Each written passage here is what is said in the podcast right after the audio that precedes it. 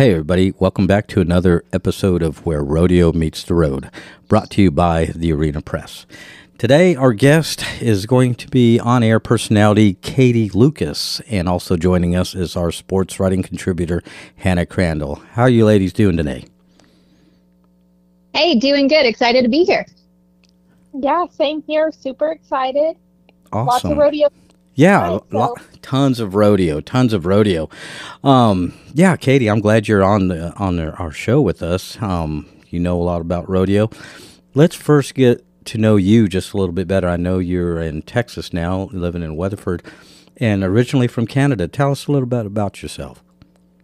Yeah, so grew up in Canada, but my dad rodeoed professionally for 25 years. Um, Joe Lucas, he was a tie down roper and uh, qualified for the NFR a handful of times and was a multi time Canadian champion too. So rodeo was a part of mine and my brother Kyle's life since the moment we were born. Um, I was telling the story earlier today. I started going to my first rodeos when I was just 11 days old. So I've almost never known a time where rodeo wasn't involved in my life. Um, and it just grew from there. Both Kyle and I have always been very passionate about the sport of rodeo. It's not something that our or my my dad had to push us into at all. He's not really that type of coach anyway. He he would have been happy with whatever we wanted to do, but if we happened to want to rodeo, he was always there to support us, sort of thing. And um, mom is not uh, from a rodeo background at all. She actually grew up in Scotland, lived there until she was about 15, 16 years old uh, before she came over first to Spain and then to Canada. And so um, we had a lot of fun growing up, got to go to a lot of rodeos with dad. Uh, and that's something that definitely I cherish a lot because I know there's a lot of people that aren't able to travel with their parents when they rodeo. Uh, and then my brother and I both competed you know, through your regular circuits, through the junior high rodeo, high school rodeo. I college rodeoed up in Canada as well.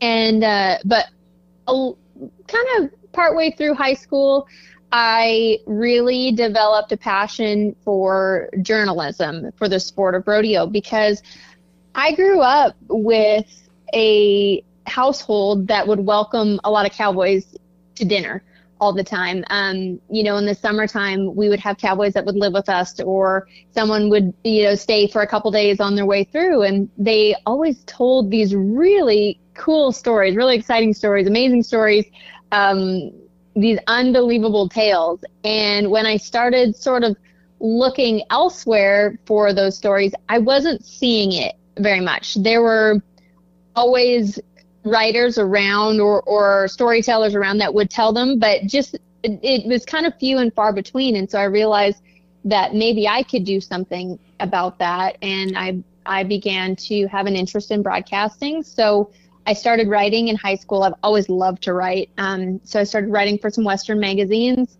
went to college for communication, specialized in broadcasting, and just started working my way up the ranks from there. Um, I was a rodeo queen as well, so public speaking was a big part of my life, kind of from high school on. Uh, and it all just came together. My love for the sport of rodeo, my love for storytelling, and came together into what eventually became my full time career. That's awesome. You know, and I'm glad you, you know, I, you mentioned that you're a rodeo queen, but not just a rodeo queen, you know, Miss Rodeo Canada as a matter of fact. it was a very big part of my life. That was definitely, uh, I, I met Jennifer Douglas, now Smith, when I was just a couple years old. She was Miss Rodeo America in 1995, and I actually have a picture with her uh, when I was just a toddler. And I fell in love with the idea of being a rodeo queen right there. And then she definitely also had some influence on me later when she was doing interviews at the NFR. Uh, so I have her to thank for uh, a lot of my uh, life choices because I, I, followed in her path um, quite a bit. And it was something I was really passionate about because it, I knew that I could use it as a platform to promote and, and make a difference in the sport of rodeo. And that's something that I've tried to do in everything that I do. Yeah, and you know that's so cool, you know, Miss Rodeo Canada. But you know, another thing is that you know Kyle, your brother, he, he's up in San Angelo today and uh, or tonight. And but one thing that you forgot to tell us was that you and your brother teamed up to win the uh, Team Roping Canada finals as well. yeah, we uh, we used to team rope together quite a bit. Obviously, we roped together in the practice pen a lot. We probably roped a million steers together.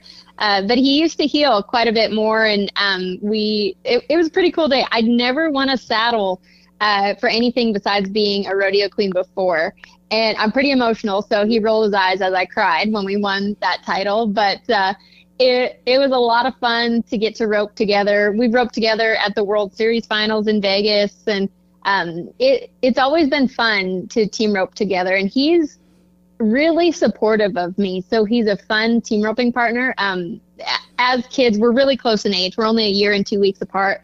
And so we fought a lot growing up because yeah. we were always doing the same thing at the same time. And uh, so, but it's funny because yes, we fought a lot. But on the other hand, he growing up would much rather see me win than him. Or if I beat him, uh, in the breakaway roping, or if I, um, even if we were wrestling and I beat him up or whatever, he would tell everybody. So he was always very supportive of me. Um, so he's a lot of fun to team rope with, and I definitely miss getting the chance to team rope with him because he's a heck of a heeler too. I think not many people know that he heels really well. He's mm. very, really natural at it. Awesome. Well, talking about team roping, um, I just saw something the other day about a bunch of partners making some switches here before the summer run. Um, Clint Summers and Jake Long, Clay Smith, Coleby Payne, Tyler Wade, Wesley Thorp, Cody Snow, Jade Corkill. Um, so there's a lot of changes going on. Talk about what that's kind of like, especially since you have experience. You know, you grew up roping with your brother, roping with other people, how that might be necessary. Um, how they might make that decision. so team roping to me is a real business partnership and there you have to get along in a lot of ways. You have to get along you know, interpersonally, because you're spending a lot of time on the road, you have to get along uh, with, as far as style wise goes. If you have a header that doesn't match a heeler style, they're not going to last long because it it truly is a team event. So you have to have a style that matches. Uh, horse wise, too, I was listening to a podcast the other day and they were talking about as a heeler, they look for headers with head horses that they can heel behind. And I thought that was a really cool way to put it. And I'd never thought about it that way. And so I feel like you could see a guy out there and think, okay, that is the partner for me. But until you hit the road and actually start competing together, you just never know. So we kind of see that all throughout the year. We have kind of stages throughout the year. You'll see as soon as the season ends and the new one starts, that's where you'll see your new partnerships. And then you'll also see another change in January for Denver when, you know, maybe guys get through the NFR and they've got new partnerships lined up for the new calendar year. And then you always see it, you know, the winter run is is coming to a close, so there's lots of guys that'll say, "Okay, we'll try it out for the winter and then we'll we'll see what happens. So you're kind of seeing the effects of that now. And then, uh, you know, typically we'll see some change ups too before the summer run or even after the kind of that busy 4th of July run where there's some guys that are going to pack it up and go home because they haven't won enough. And then there's other guys that are going to stay out on the road too. So um, you kind of see it come in seasons. So just like we've seen right now, guys have wrapped up their winter season and now they're going to either decide, okay, this is working or it isn't. We need to part ways. Yeah, and going into summer, I also saw something about, um, you know, Cowboy Channel, RFD, um, and the Cowgirl Channel really ramping it up and kind of showcasing rodeo on such a bigger scale. I mean, that's been coming for so many years. But I was talking to Ken before we got on the phone call about how you're going to be sh- showing more than 900 performances for the course of the year. And so when you break it down, that's like two and a half performances for every day of the year. it's uh it's crazy. I have not done the math on that before, but uh, that makes it seem even more intimidating. But it's um it's going to be tough. It's going to be busy, but I am so excited that we have that deal solidified now. Um, you know, so much changed over the last few years. The Cowboy Channel was new. COVID hit, and so that really changed things. And then the next year, you know, we COVID year we just we broadcast and we streamed every rodeo that we could because there wasn't that many that were able to move forward. Then the next year, a lot of rodeos came back, so we added them to the roster. The year after that, a lot of rodeos came back, so we added them to the roster too. And I'm really excited that we were able to reach an agreement with the Professional Rodeo Cowboys Association uh, to keep those rodeos in place because the proof is in the numbers. Uh, you know, purse number purse amounts are up at rodeos. And, and, I love what Tom Glause said in his interview the other day. I think they're on track to go up another $2.6 million this year for the season. Um, fan attendance has been exponential. And, you know, even just personally, uh, I got to go to the Pendleton Roundup as a, um, a producer for the Cowboy Channel a couple years ago. And I was visiting with their media director there. And I said, You don't know how many people email us and say, We have never been heard of the Pendleton Roundup before. This rodeo is ma- amazing. I'm coming next year. And I think it's something that we've seen in other sports too, where maybe, um, you know, professional hockey, they were nervous to put their events on television because they were worried that it would mean less tickets sold at the physical venue. But what we've seen in other sports, and we've actually done surveys, third party surveys with the Cowboy Channel, and what we've realized is the more rodeos that people watch on television, the more likely they are to buy a ticket and travel to rodeos to actually watch in person because nothing beats being there in person. So it's so cool to see the growth that we've had. And I'm just really excited that you know, we've got it on paper now. It is solidified, and we're here to stay for the next five years doing exactly what we did last year. And um, it was a lot. It was very tiring for all of us, but for me, for someone in the sport, it was so worth it. Yeah. And so, you know, let's just talk rodeo. You know, we're halfway through um, this 2023 season, you know, April, and, you know, we're heading out to uh, California. We have uh, what uh, Clovis and um, Red Bluff coming up. Red I'll Bluff, be there. Yeah, and so you know we're really starting to crank it up. You know, and before you know it, we'll be in that summer run. But you know, up until this point, you know, there's been some you know notable wins, I guess you could say, or accomplishments. Um, one thing that I, I, noticed was you know Sage um, Kimzey on his comeback trail. You know, winning down in. Um, the Extreme Bulls in San Angelo, but you know he's currently number 15 and he's steadily creeping up on the standings. You know, seven-time world champion. What do you think about Old Sage? Oh, I am a huge Sage Kimzey fan. I've have a chance had a chance to become a friend of his, but also I love on a professional level talking with him and diving inside his mind. Uh, I did an interview with him years ago, and we had him break down every second in detail from the moment he arrives at a rodeo to the moment he's finished riding his bull. And by the time he was done, I thought, okay, it's no wonder you're a multi-time world champion. And so I, I had no doubt he would have a great comeback. Um, and I'm, I'm just really excited to see how far he can take this. I honestly, with him, I don't believe that 10 world titles is out of or, you know out of the realm of reality because mentally he is so strong when yeah. he took a step back to have surgery i mean he'd been riding with a you know yeah. basically ruined shoulder right. for years and he was able to win seven world titles yeah so i'm really excited to see just how far he can take it now that he's taken a minute to step back and he's totally changed his workout program and I mean he looks like a totally different person. Yeah. He was a very you know, kind of your typical small, slim bull rider before. Mhm. He looks more like a bareback rider now. Mhm.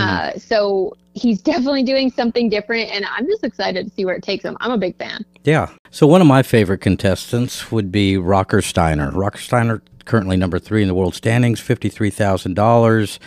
Um, he's just been Mr. Consistent this year. You know, he's scored about 84 and a half points. Um, he, his big win uh, in Fort Worth. And like I said, he's just Mr. Consistent. What do you think about Rocker? I think Rocker's really maturing into that consistency too. Um, but I, to me, honestly, Rocker all the way through, you give him a dragon and he slayed it every time. Uh, Yeah. So I, I'm not surprised that he just continues to advance more and more. Uh, he's got a sports and a competitive background, so he kind of already had that workout routine down. And and I mean, he's he's small, but he's really stout. And I think in the bareback world, you look at a guy like Will Lowe, they kind of have the same body type where they're really short legs, um, you know, short torso, just small all around, but they're not slim. They're they're still built really stout and strong, and that's something that's really important for longevity as a bareback rider. I think it's hard when you're when you're that tall or when you're taller and you're kind of longer. Um, so to me, he's built right. He's got the background in other sports that he's helping to bring over to the sport of rodeo too, and he's got that attitude of a winner. Oh, yeah. um, I mean, he is definitely known for his flair. No Yeah. one's ever called him Yeah. boring ever. And so I think that goes a long way too when you think about, you know, having to go up against horses like C5 Rodeo's Virgil. Virgil? You got to have a little bit of an attitude about about you to be able to conquer horses like that. So um, he's so much fun. Yeah. I uh, I definitely have loved watching him. He's a chip off the old block with both his grandpa and his dad. Mhm. Um, so he's, you know, he's a lot of fun and he's, I think he's good for rodeo because he's shaking things up and love him or hate him. He is good for rodeo in my opinion. Yeah, absolutely. And I think you know, I think he was disappointed in himself that uh, uh, with his Veg, you know, in Vegas, and I think he's he's out to prove something. And you know, hopefully, you know, we'll see him in Vegas in December, and we'll see what happens. But yeah, he's he's a ball of energy, man. He he's just he's a lot. So, but I love Riley. Um, more rodeo. uh, You know, we are finishing up out down in San Angelo um, tonight, and I know you watched a little bit bit of it already. And you know, I said like your brother's up in uh, in San Angelo as well. What do you think about San Angelo? Oh, that's a fun rodeo. I've had a chance to do interviews there, and holy cow, it is loud in there, and there's lasers, and it is hopping, and so it's it's a pretty darn exciting rodeo. All the fans are kind of packed on top of the arena, so it definitely has a great atmosphere there. I, I got to watch the bareback riding before we uh, popped on this call here, and uh, it's it's looking strong already. So I'm I'm pretty excited to see who walks away with the title. Hopefully, I'll get to follow up and and say my brother had a great win there. Um, but I'll, I'll be uh, definitely checking out the calf roping as soon as we get off the call to watch him. Of course, of course, you can't miss that. We'll make sure you get all in plenty of time. but talking about, you know, what rodeos we have going on, what we have coming up.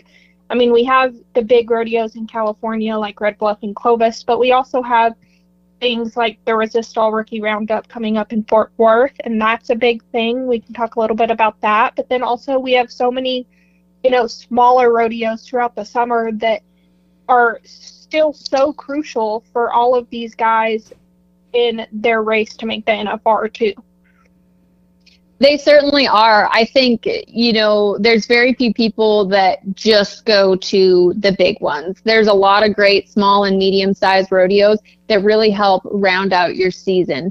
Right now, we put a lot of focus on those big rodeos because we're in the Texas swing, as we like to call it at the Cowboy Channel, where there's a lot of money up for grabs. But it is not unheard of for someone to not have won a dime all winter and still make the NFR.